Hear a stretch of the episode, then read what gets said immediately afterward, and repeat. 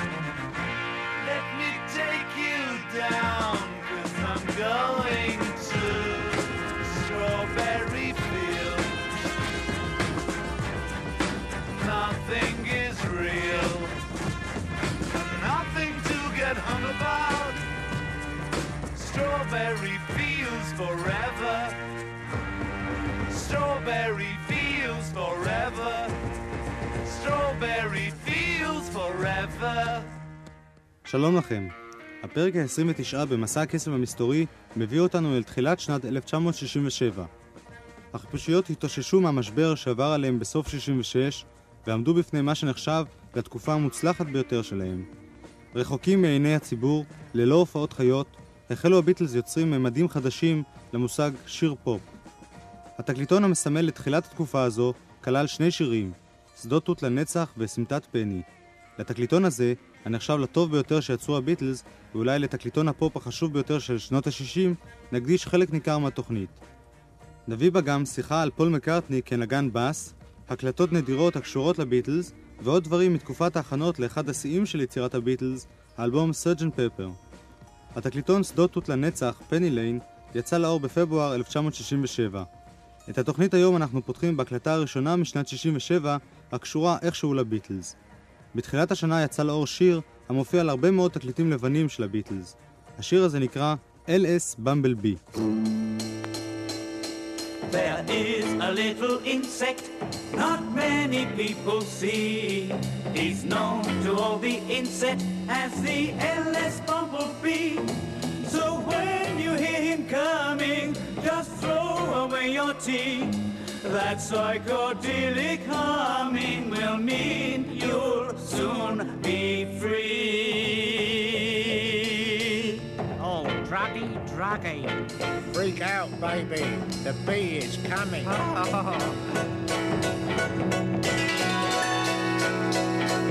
I can hear the hum of the lovely LS bum bum bumblebee.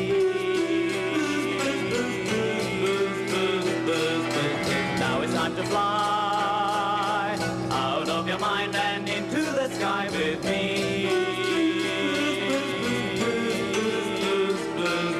I fly to the land where my hand can see, where my eyes can walk, and the mountains talk with me. I fly to the land where my hand can see, where my eyes can walk, and the mountains talk. I hear with my knees, run with my nose, smell with my feet, my heart is a rose.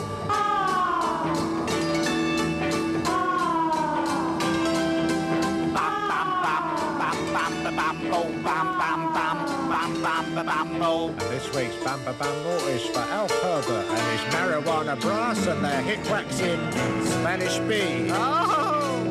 I can hear the hum of the lovely LS bum bum bumblebee. Take a little sip from the tickets of the LS bumblebee.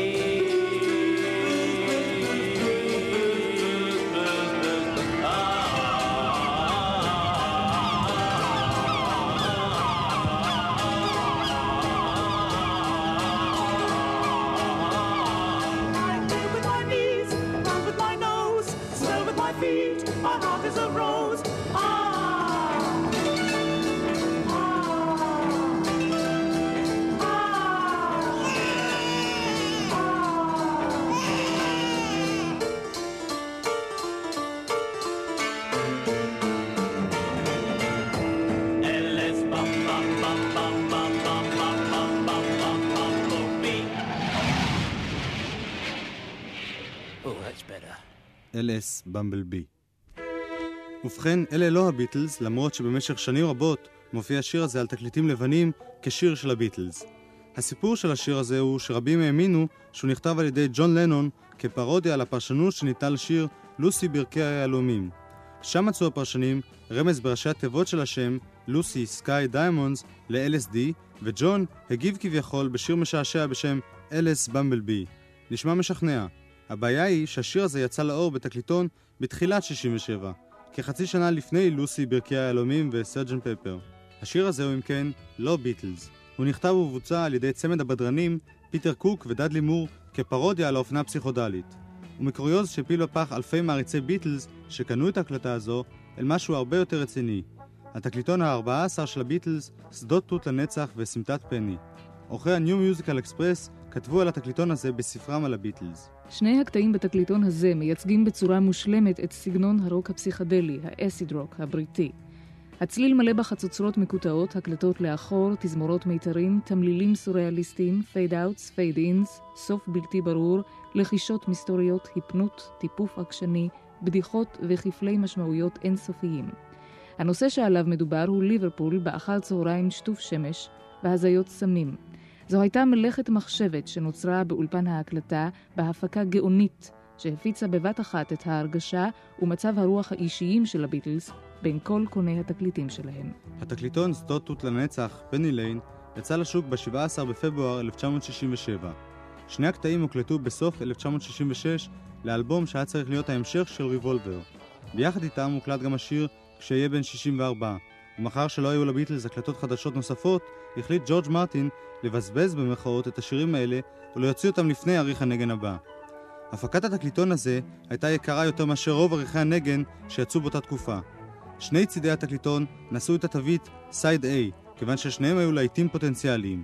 שני השירים סימלו את ההבדל העצום בין ג'ון לנון לפול מקארטני. פול אמר על פני ליין. פני ליין הוא מסלול של אוטובוס בליברפול. יש שם ספר שמציג צילומים של כל ראש שהיה לו הכבוד להכיר. בעצם זה לא האמת. היו שם רק צילומים של דוגמנים, אבל אנשים באו והלכו ועצרו לומר שלום. יש בנק בפינה, אז המצאנו בנקאי במכונית שלו. השיר הזה הוא בחלקו עובדות אמיתיות, ובחלקו נוסטלגיה למקום שהיה מקום נהדר. שמיים כחולים, כמו שזכרנו, כמו שיש שם עדיין. הכנסנו לשיר גם בדיחות אחדות, בדיחות שרק חבר'ה מליברפול יכולים להבין. וג'ון אמר על השיר שכתב פול מקארטני. אני עזרתי לכתוב חלק מהתמליל לשיר, והמנגינה היא כולה של פול. כן, זה היה בעצם שיר של פול, אבל הוא נכתב על המקום שבו אני חייתי בילדותי. פני ליין זה לא רק שם של מקום, אלא של אזור שלם. פני ליין הוא אזור בפרברי ליברפול, שבו אני חייתי עם אמי ואבי עד גיל 4. אבא שלי היה מלאך, הוא היה כל הזמן בים. סבא שלי גר איתנו בבית. זה היה מקום שהתאים לתיאור שתיארו את הביטלס בעיתונות בהתחלה, מקום עני של מעמד הפועלים. פול מקארטני וג'ורג' מרטין מנגנים בהקלטת פני ליין בפסנתרים. ג'ון מנגן בתוף קונגה, ונגנים אורחים נוספים, פרנק לארק בקונטרבאס, ועוד שני נגנים בכלי נשיפה. העיבוד לכלי הנשיפה נעשה על ידי ג'ורג' מרטין לפי הוראות של פול. פול התלהב מאוד מקטע של כלי נשיפה בקונצרטו ברנדנבורגי של באך. סמטת פני. Penny Lane, there is a bar showing photographs of every head he's had the pleasure to know. And all the people that come and go stop and say hello. On the corner is a bank with a motor car. The little children laugh at him behind his back. And the banker never wears a mask. In the pouring rain, very strange. Penny Lane is in my ears and in my eyes. There beneath the blue suburban skies I sit and meanwhile back in Penny Lane there is a fireman with an hourglass.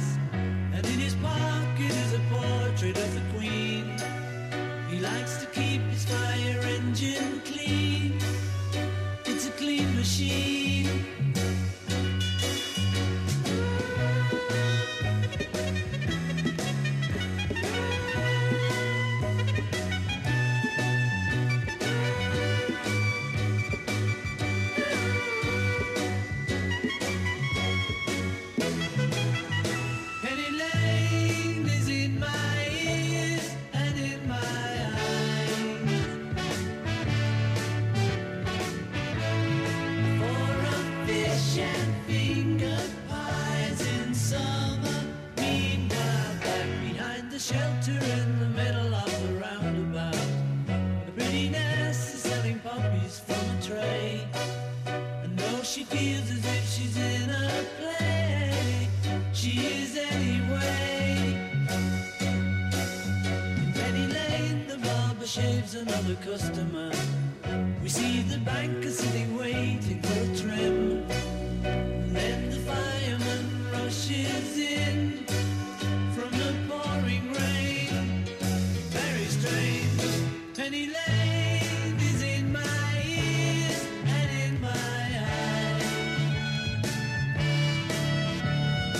There beneath the blue suburban skies I sit and dream while Penny Lane is in my ears and in my eyes.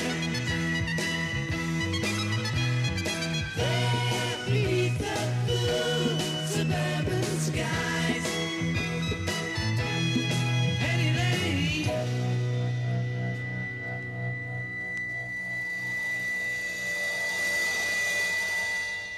סמטת פני של פול מקארטני. השיר פני ליין הוגדר על ידי מבקרים אנגליים כשירה אנגלית מודרנית.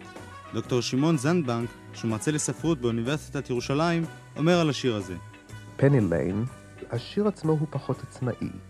החזרות שמוכתבות על ידי המוזיקה מנוצלות להבעת נוסטלגיה, געגועים לאיזה הוואי כזה בליברפול, של נעורי הביטלס, הוואי כזה שכבר איננו ושמתגעגעים אליו, והחזרות משמשות לצורך הבעת הנוסטלגיה הזאת. בבית החוזר, Penny Lane is in my ears and in my eyes, there beneath the blue suburban skies I sit. זה חוזר שוב ושוב לצורך הבעת הכמיהה לעבר שאיננו, ואילו הבתים השונים מעלים קטעי הוואי של Penny Lane, שאליה הזמר מתגעגע, הספר, הבנקאי, הקבאי, האחות הרחמניה שמוכרת פרחים, פרגים.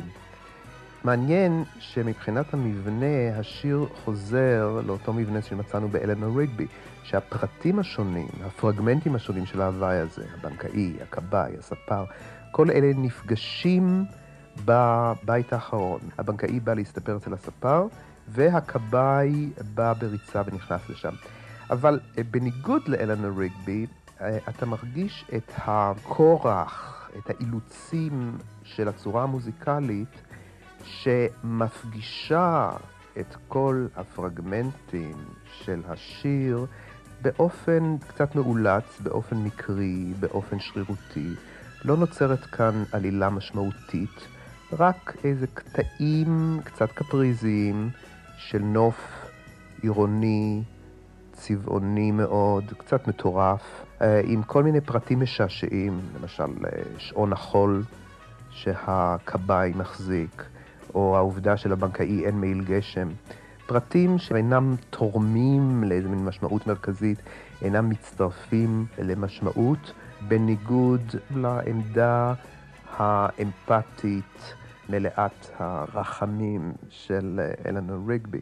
Penny Lane, there is a barber showing photographs of every head he's had the pleasure to know, and all the people that come and go stop and say hello.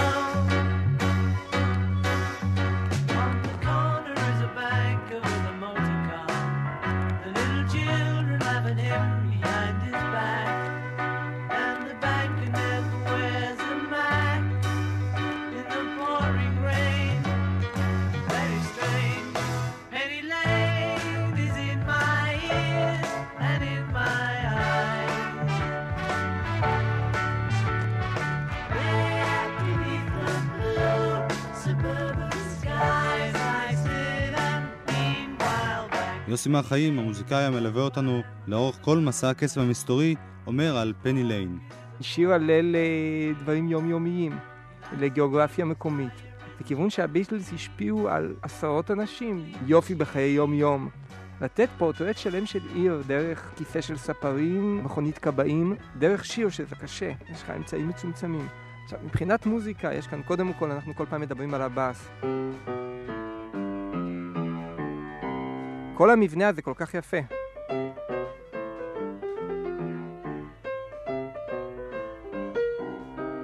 פתאום זה נהיה רציני, אחרי שזה מתחיל כמו ממש מין שיר ילדים כזה, פתאום בא אקורד אחד מינורי.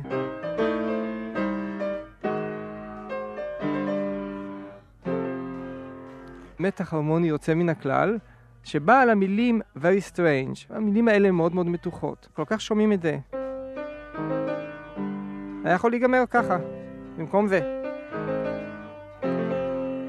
שהאקורד הזה מעביר אותנו להמשך.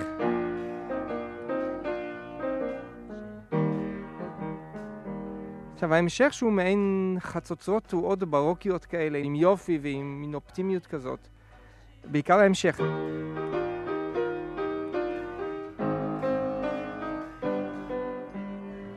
סולו החצוצרות מחבר לנו את התקליט הזה עם ריבולבר, ומצד שני לשיר סארג'נט פפר, מין דבר כזה שבא במקום. החצוצרות מאוד גבוהות, קוראים לזה חצוצרות באך.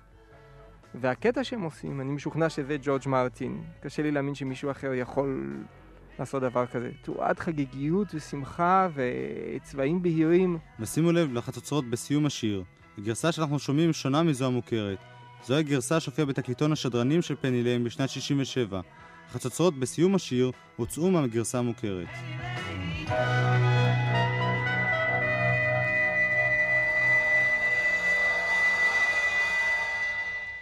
פני ליין. ואנחנו עוברים אל צידו השני של התקליטון, אל סדוטות לנצח. שני השירים מאוד חשובים. ההבדל שבין השירים שפני ליין זה אחד השירים האופטימיים ביותר שיכול להיות מבחינת גם עיבוד, גם מנגינה, גם מילים. בניגוד גמור לסטרוברי פילדס, שסטרוברי פילדס המוטו שלו זה Let me take you down. עכשיו, הדאון כאן מומחש בצורה יוצאת מן הכלל. במוזיקה קלאסית יש דבר כזה, קוראים לו הבאס המייבב, באס אלמנטו. באס שהולך למטה בחצאי טונים, בפזמון של סטרוברי פילדס.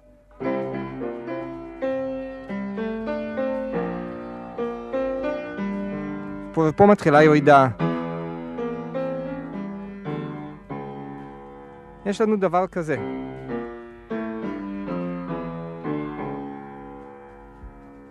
והכל שחור, זאת אומרת, הירידה הזאת, שזה באמת חוויית, נאמר, חוויית LSD, אבל לא חוויה שאתה שולט בה ומספר אחר כך. יחד עם זה, יש כאן עיבוד מוזיקלי נהדר, והחלוקה הזאת של א' ב' נורא מוצאת חן בעיני אצל הביטלס. יש בית אחד כזה.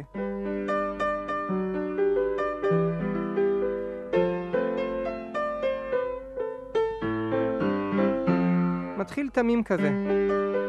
גם בעיבוד. ואז פתאום.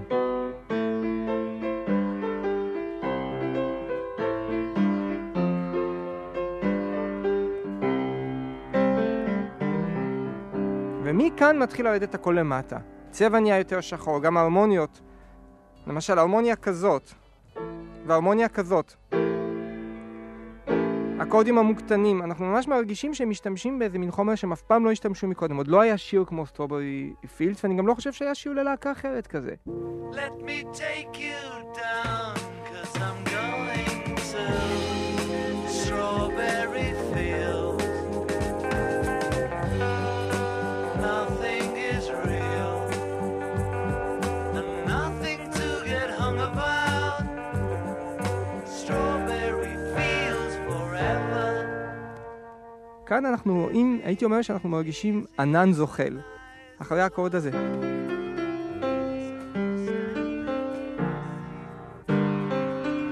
תראו.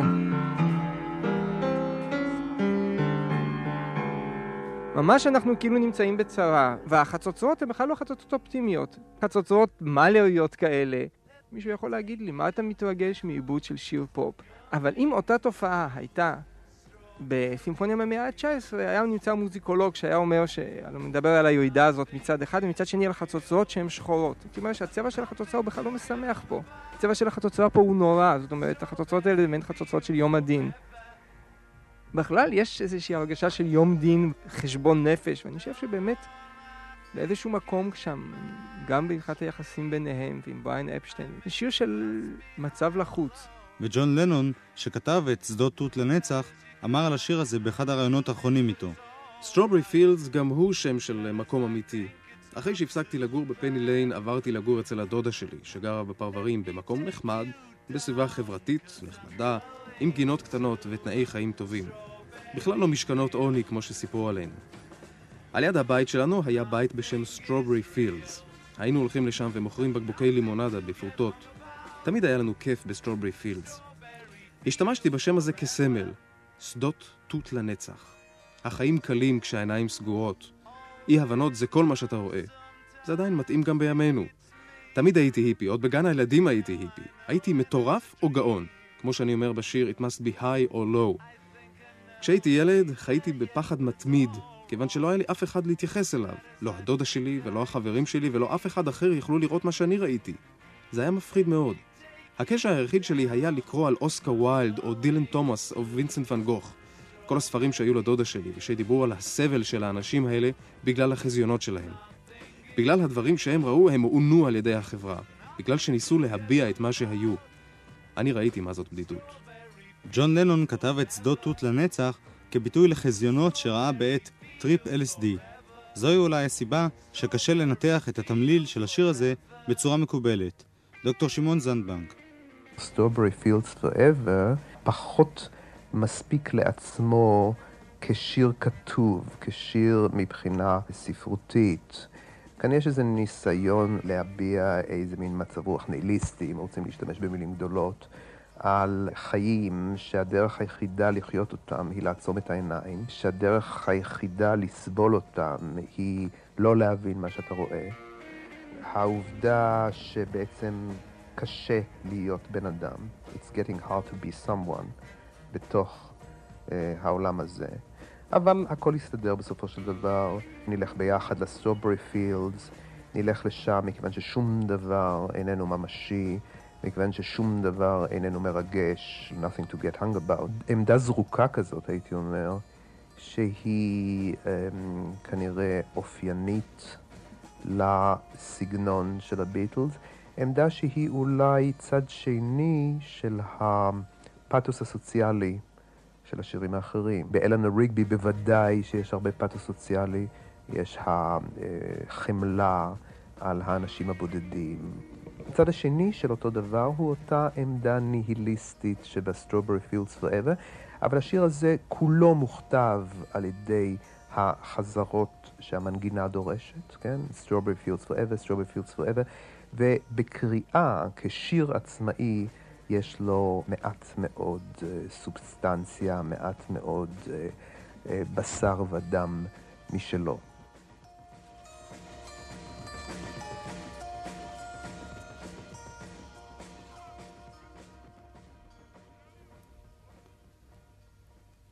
השיר שדות תות לנצח נגמר כאן, אך לא נשלם.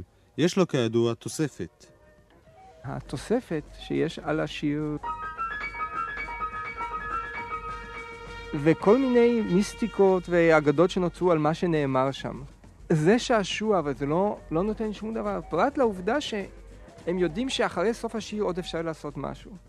עכשיו שוב פעם אני אקפוץ לאילנות מאוד גבוהים. בתקופת בטהובן, במוזיקה קלאסית זה היה, הם התחילו להתעסק עם הקודה. התחיל להכניס משמעויות גם לסופי שירים. ופה בכלל אני לא זוכר שמישהו עשה משהו מאוד חשוב בסוף השיר. זאת אומרת, יש עיבוד, העיבוד מתפתח ומתפתח, ברגע שנגמר הקורד האחרון נגמר, אין יותר. והביטלס היו ראשונים שעשו מהן סיומות כאלה. אני חושב שהדבר הזה מקסים בלי לדעת את הסאב-טקסט. מה שנאמר שם, זה לא חשוב, זה העניין הפרטי שלהם.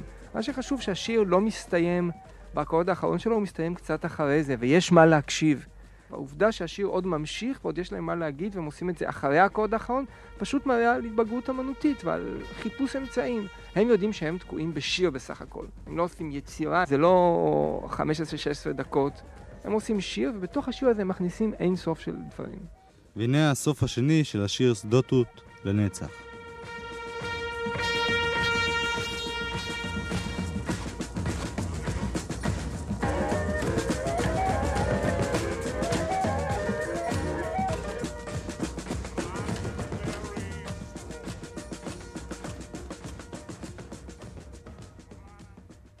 אם להזכיר את המיסטיקה הקשורה לשיר הזה, האגדה מספרת שמה שג'ון ממלמל כאן בסוף השיר הוא המשפט I buried Paul, אני קברתי את פול.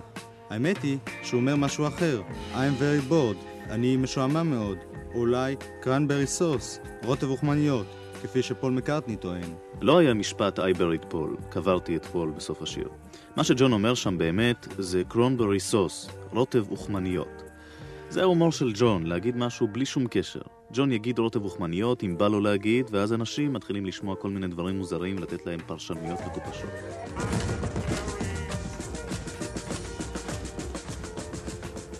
פול מקארטני. בהקלטת סטרוברי פילס פור אבר ניגנו פול וג'ורג' בכלי הקשה, וכן השתתפו בשיר נגני חצוצרות, חלילים, טופים, צ'לו וצ'מבלו. כרגיל גם סרטי הקלטה מנוגנים לאחור. הפקת השיר הייתה אחת המסובכות ביותר בתולדות הביטלס. ג'ון הקליט בהתחלה גרסה אקוסטית רכה לשיר, בעיבוד עם צ'לו וחצוצרות. אחר כך הוקלטה גרסה שנייה, כבדה מאוד. ג'ון לא ידע לבחור בין שתי גרסאות, ובסוף ביקש מג'ורג' מרטין לבשל את שתיהן ביחד.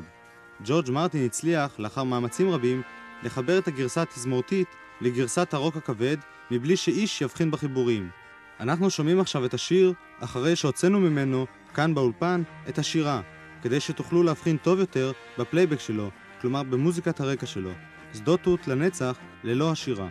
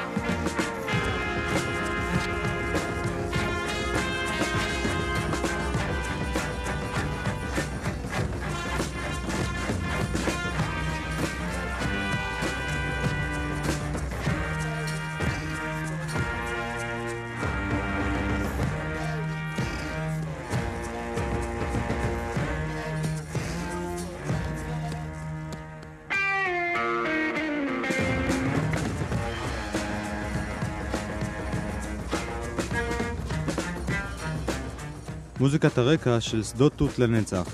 ועכשיו, אחרי כל ההסברים והפרשנויות, הנה השיר הזה מההתחלה ועד הסוף, ללא שום הפרעה.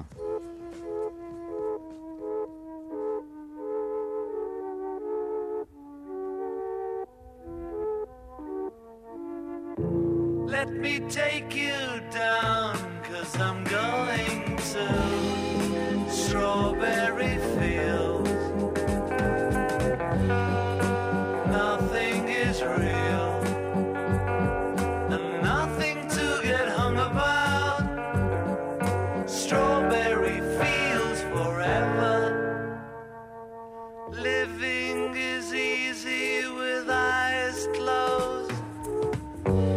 Understanding all you see, it's getting hard to be someone, but it all works out. It doesn't matter much to me. Let me take you down, 'cause I'm going to strawberry fields. Nothing is real, and nothing to get hung about.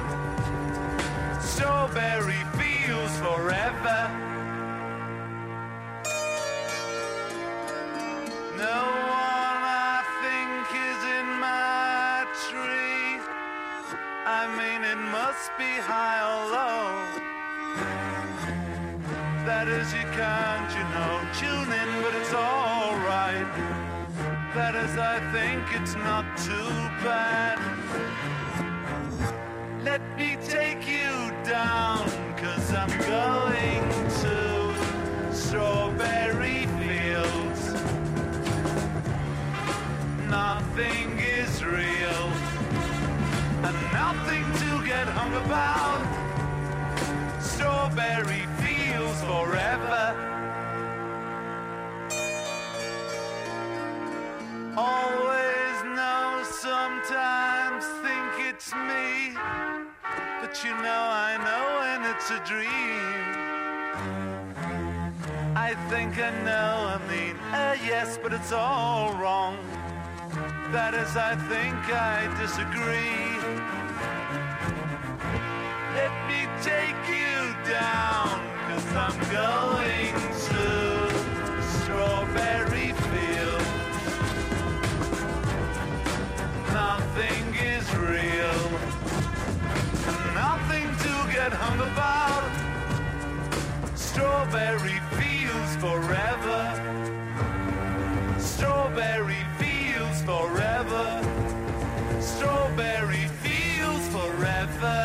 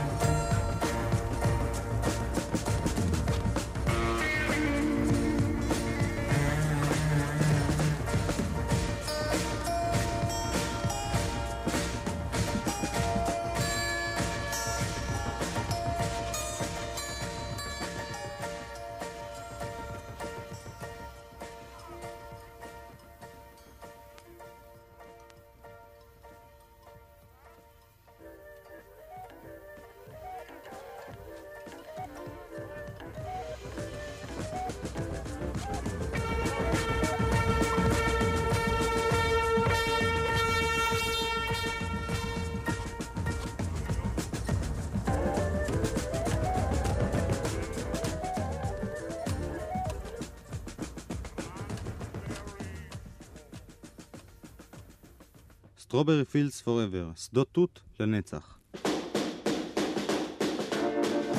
מדוע בעצם בחרו הביטלס ליצור רק במסגרת של ההיט פופ, ולא יצרו יצירות ארוכות כמו להקות אחרות באותה תקופה? שיר כמו Strawberry Fields, האינטנסיביות שלו שבשלושה בתים של טקסט יש לך נפילה שלמה לתוך תהום ובדידות ועיבודים וחצוצרות ברוקיות וצבעים ופיומת. אני לא רואה שהשיר הזה היה יכול להיות 14 דקות. בשביל זה צריך להיות קודם כל אינסטרומנטליסט טוב. עכשיו, הפינק פלויד הם אינסטרומנטליסטים נהדרים, הם יכולים לחדש במהלך קטע של 10 דקות. אני משוכנע שגם הביטלס יכולים לעשות משהו, אבל כדי לעשות קטעים כמו יס, למשל, שבאו אחר כך, אתה צריך לנגן נורא טוב, וגם שיהיה לך פן בנגינה בדברים שלא כתובים. עכשיו, אני לא שמתי לב שאצל הביטלס האימפרוביזציה כל כך תפסה מקום. אולי אימפרוביזציה מילולית בתוך האולפן, אבל הם לא היו אימפרוביזטורים גדולים, לא היו ממציאים גדולים על הפסנתר או על הגיטרה. זה לא היה שטח שלהם. אני די אסיר תודה לביטלס שהם מוציאים יחידות של 3-4 דקות. הביטלס לא היו בנויים למהפכה הבאה של הרוק, וזה הרוק של 8-9 דקות, שאגב, הרבה פעמים הוא משעמם עד מוות. זה נוצר מתוך ג'ם סשנים ולא מתוך ישיבה באולפן. לא ישבו באולפן והחליטו, יש לנו לונג פליי, למה שנעשה 6 שירים, אבל נעשה קטע אחד שלם. אלא היו מנגנים. הם היו מנגנים הרבה יותר מ0.5 שעה. אני רואה את הביטלס מצטטים מוזיקה קלאסית, אבל הם לא יכולים לעשות נניח מה שאמרסון עשה לפתטית של צ'ייקובסקי. אין להם לא את הציוד ולא את הרצון, גם אני חושב שהם ממש סונג רייטרס. הם כותבים שיר. זה לא מתוך פחד שזה לא יצליח מבחינה מסחרית. ביטלס מאוד היו ערים לאיך שאנשים יגיבו ולשמור את המקום שלהם. בליבם הם לא היו רבולוציוניסטים, היו אבולוציוניסטים. זאת אומרת, להתפתח מתקליט לתקליט. והם מכניסים נורא בזהירות, בכל תקליט מכניסים איזשהו חידוש. הרווח מזה שאתה יכול באמת אחר כך לראות התקדמות מתקליט לתקליט. מה שבאמת מעניין אותם זה שיר שאתה גם יכול שמישהו אחר ינגן אותו. ונאמר, כמה אנשים אחרים מנגנים שירים של פינק פלויד? כמה אנשים אחרים בכלל מנגנים שירים של אנשים אחרים. ואני רואה את הביטלס, בעיקר את ג'ון ופול, כאלה שכותבים שירים ולא מתאימים לקטעים מאוד ארוכים.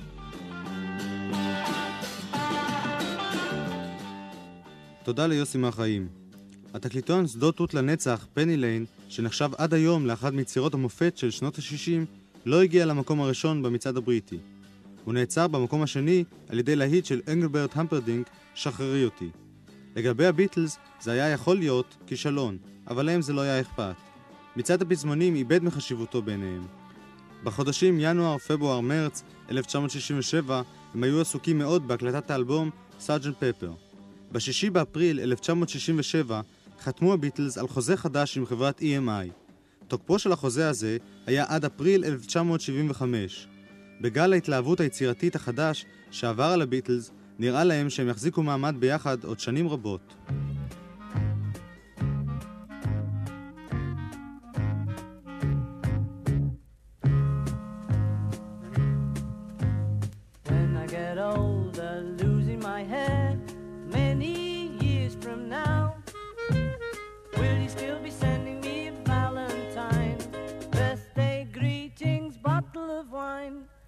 I've been out till 2:45.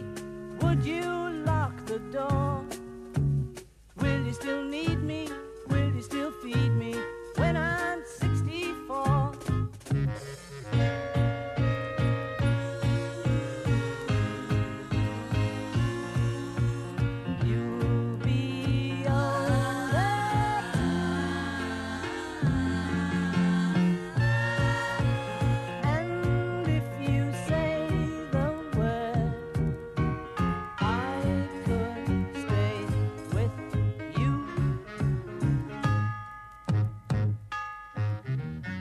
מקובל לראות את פול מקארטני כמוזיקאי שתרם יותר מכל להתפתחות הביטלס. מקארטני הוא גם היחיד מבין חברי הביטלס שהיה ממש נגן וירטואוז בכלי שלו. לשיחה על פול מקארטני כבסיסט, הזמנתי לאולפן את נגן הבאס של להקת ברוש, יוסי מנחם. כבסיס, אני חושב שלפול מקארטני התקדמות על הכלי הייתה הכי מרשימה מכל השאר. ציינתם שהם נסו לארצות הברית לקנות תקליטים. אני בטוח שפול מקארטני קנה הכי הרבה תקליטים. הוא היה ממש לומד מתקליטים של אנשים אחרים, של חברת מוטאון, חברה של זמרים קושים. הוא פשוט אימץ לעצמו סגנון נגינה של נגנים קושים, עשה לזה טרנספוזיציה לשירים של הביטלס. הוא לא רק העתיק מאנשים אחרים, גם היה לו סטייל משלו. במאה הנגינה של פול מקארטני שונה מזו של נגני בס אחרים באותה תקופה. המעורבות שלו בשירים מאוד עמוקה מבחינת נגינה. הוא היה מעבד בעצם. הוא היה מעבד את הבאס לשירים עצמם. הוא היה שם דגש על בית, פזמון, הוא היה עוזר לשירה. אנחנו יודעים שפול מקארטני חיבר חלק מהשירים, הוא גם היה שר, והוא פשוט היה מודע לשינויים ההרמוניים בשירים, לשינויים המלודיים. הוא פשוט ניסה לעזור לשיר, הוא דחף את השיר בצורה מלודית, בקווים שהוא ניגן בבאס, והבאס היה מקום מאוד מאוד מיוחד ומאוד מאוד מוגדר, גם בשירים שהוא היה כותב וגם בשירים של האחרים. הוא היה מודגש מאוד מאוד בנקודות מסוימות. כשהמלודיה הייתה חלשה, הוא היה מדגיש והיה נותן לה פוש עם הבאס. עכשיו, עוד מאפיין מאוד מאוד חשוב, זה המאפיין המלודי. כל הסגנון נגינה שלו הוא סגנון מאוד מאוד מלודי. כלומר, הוא עוזר כל הזמן למנגינה לצאת החוצה. הוא מנגן קונטרפונקט למנגינה, הוא עוזר לה בקווים מלודיים. לא כולם עושים ככה? הוא הראשון שהיית יכול להקשיב לו, והנוכחות המלודית הייתה יותר גבוהה מנגנים אחרים. הוא לא רק היה מנגן קצב, כלומר, על האקורדים, טון בסיסי כזה, ואיזשהו ריף של רוק'נ'רול, הוא גם ניסה להיות מלודי. פול מקארטני היה גם זמר, וזה מאוד מאוד קשה לנגן ולשיר בעת ובעונה אחת. אז הוא סיגל לעצמו סגנון שתאים למבנה הזה של הביטלס, שהוא היה זמר והשאר קולות שניים. התקופה הזאת של השירה והנגינה ביחד היא קצת גרמה לו לדרוך במקום מבחינת נגינת בס. כשהם הפסיקו להופיע, הוא יותר היה בתשומת לב של נגינה, כי את השירה עשו בנפרד, וכל הריפים החדשים והסגנון נגינה החדש הוא בעצם מהתקופה שהם הפסיקו להופיע.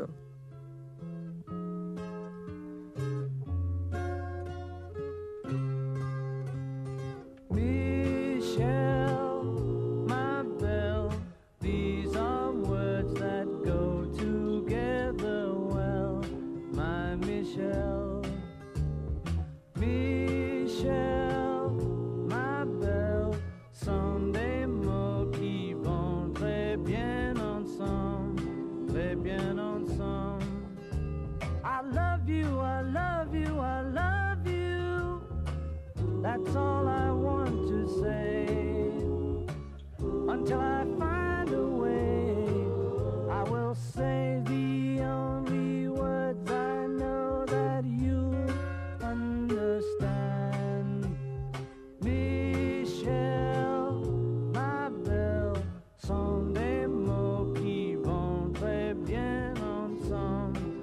bien ensemble. I need to, I need to, I need to, I need to make you see, oh, what you mean to me. Until I do, I'm hoping you will know what I mean.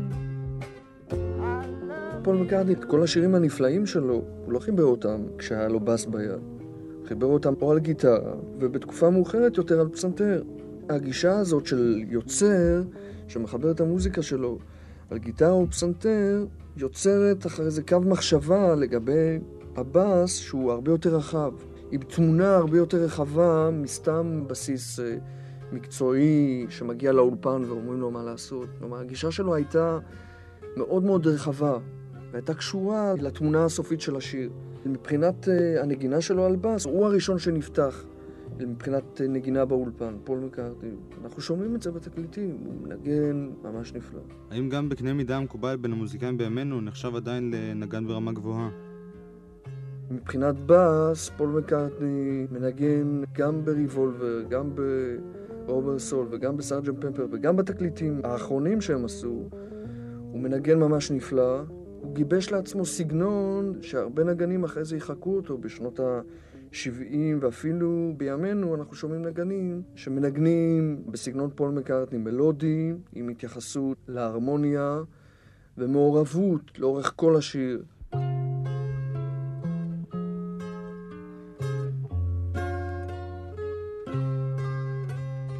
ידוע שבשנים הראשונות, בערך עד התקופה בה אנו עוסקים עכשיו, פול ניגן בבס קטן, נדגם הופנר ויולין, ואחר כך הוא עבר לגיטרה בס גדולה רגילה. אולי תוכל להסביר יותר על המעבר הזה, על ההבדל בין שני הכלים. ההופנר בס זה כלי שאני חושב שהוא הגיע אליו בטעות. הוא היה צריך לנגן בס בכמה שירים עוד בתקופה שהם ניגנו בגרמניה, 8 שעות בלילה. והופנר זה כלי גרמני. הוא פשוט העדיף את הכלי, כי הכלי היה בטח זול, והוא היה כלי קר. יותר קל לנגן על... כן, הרבה יותר קל. הוא כלי קטן יותר מבחינת הגודל. ופול מקארטני במקור הוא לא היה בסיס, הוא היה נגן גיטרה. אני מאמין שהחילוף הזה לבאס, הוא בחר את הכלי הכי נוח. והמעבר לבאס הרגיל? המעבר הוא טוען שהוא קיבל את הכלי, את הריקנבייקר בחינם מהחברה. זה היה הכלי הראשון שעשו כלי נגנים שמאליים. זה לא באס רגיל פשוט שמתרים הפוכים? לא. אז זה הכלי הראשון באמת שעשו, כלומר שריקנבייקר עשתה במיוחד לפול מקארטני. האם השינוי עצום שעבר על הצליל של הבאס בין האלבומים הוא בנגינה, בבישול המוזיקלי או פשוט בכלי? החיפושיות הגיעו לאולפן ההקלטות בלי כל ידע על מה שנעשה מאחורי הזכוכית, כלומר הם בעצם היו מנגנים והם לא היו אחראים בהתחלה, לא לבישול ולא לבלנס ולא למשקל של כל כלי בהקלטה. אחרי תקופה מסוימת, המעורבות שלהם באולפן נעשתה ממש משמעותית, והיו להם דרישות טכניות להדגיש כלים מסוימים, והמבנה הטכני של האולפנים באותה תקופה היה ממש מוגבל, ועשו המון פשרות עם כלים מבחינת בלנס. הבאס והטופים עשו איתם את הפשרות הכי גדולות. אם היו מקליטים את הטרקים הראשונים, באס וטופים וגיטרות, אחרי כל הפרמיקסים ואחרי כל העבודה וכל השירה והגיטרות הנוספות והקולות, הבאס והטופים היו נהפכים למין משהו שהוא היה ברקע. פול מקארטני היה מאוד מאוד מתוסכל, ועשו ניסיונות בכיוון של ה4 טרק ובהקלטות להכפיל את הבאס, לתת לו מקום יותר גדול במיקס. מה התקליטים הראשונים עד התקופה של סארג'נט פפר, זאת הייתה עבודה עצומה של פול מקארטני וג'ורג' מרטין מבחינת כיוון של בס בבלנס של ההקלטות, ואנחנו שומעים התקדמות מאוד מאוד מהירה, כשבסארג'נט פפר הבס מצלצל איך שהוא צריך לצלצל אפילו היום, הוא מצלצל ממש טוב. תודה ליוסי מנחם.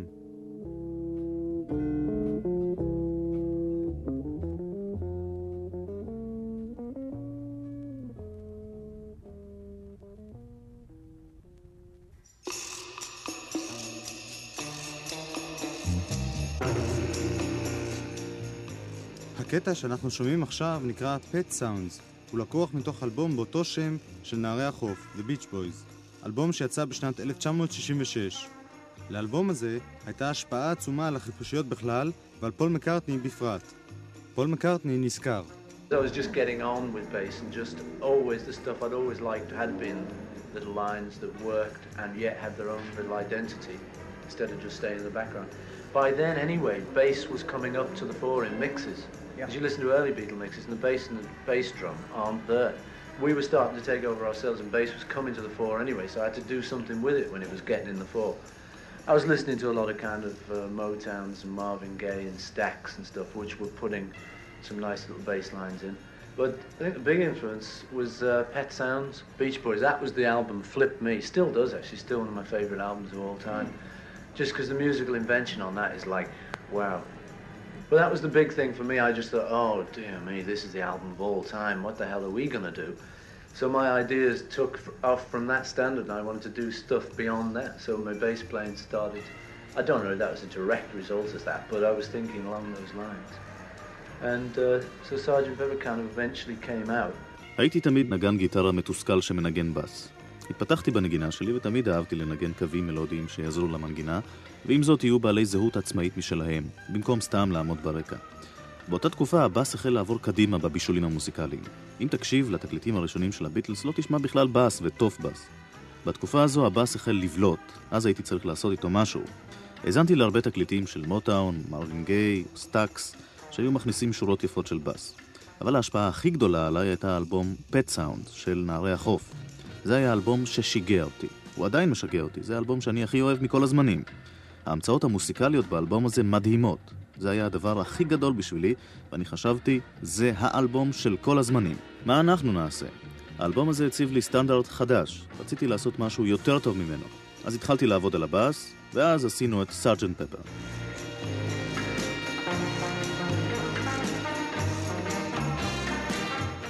פול מקארטני. אל האלבום סארג'נט פפר נגיע בתוכנית הבאה. לסיום התוכנית היום, הנה עוד קטע מתוך האלבום שדחף יותר מכל את הביטלס ליצור את סארג'נט פפר. פט סאונדס של נערי החוף.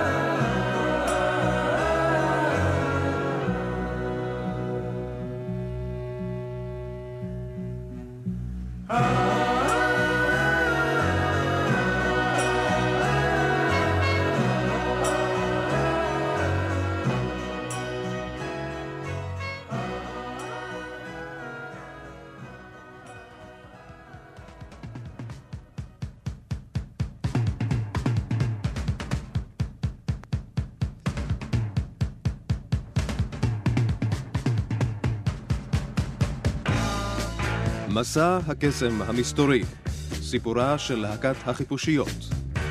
סדרת תוכניות בעריכת יואב קוטנר. עוזר בעריכה עודד היילברונר. הקליט דורון זאב. בשבוע הבא, מועדון הלבבות הבודדים של סארג'נט פפר, חלק א'.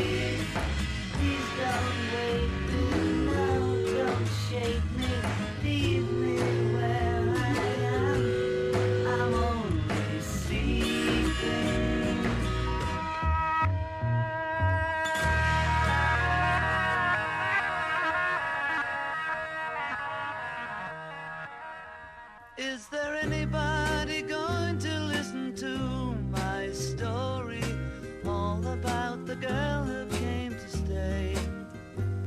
She's the kind of girl you want so much it makes you sorry, still you don't regret a single day. Ah,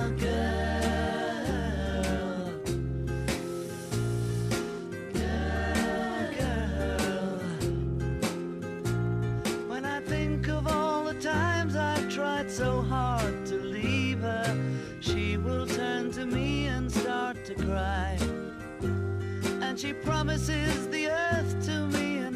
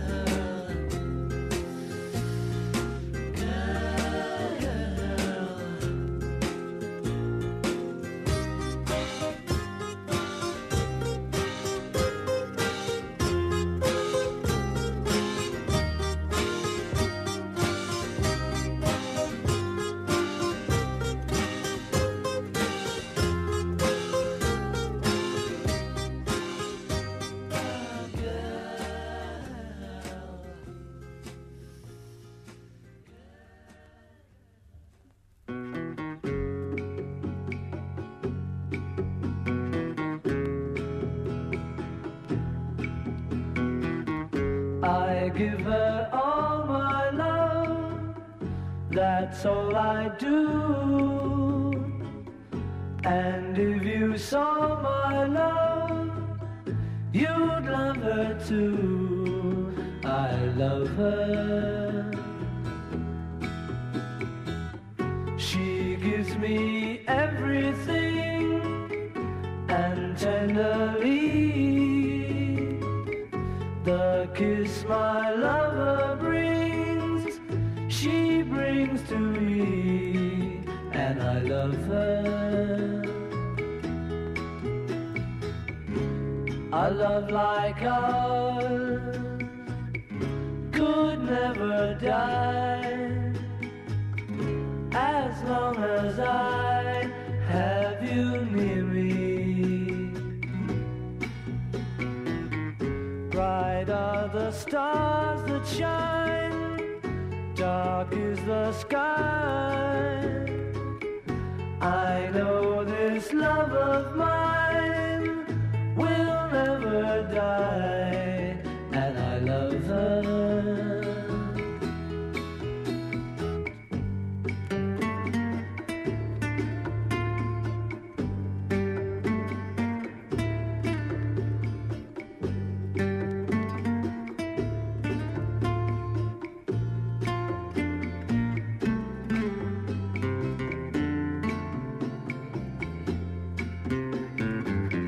Bright are the stars that shine, dark is the sky. I know this love of mine will never die, and I love her.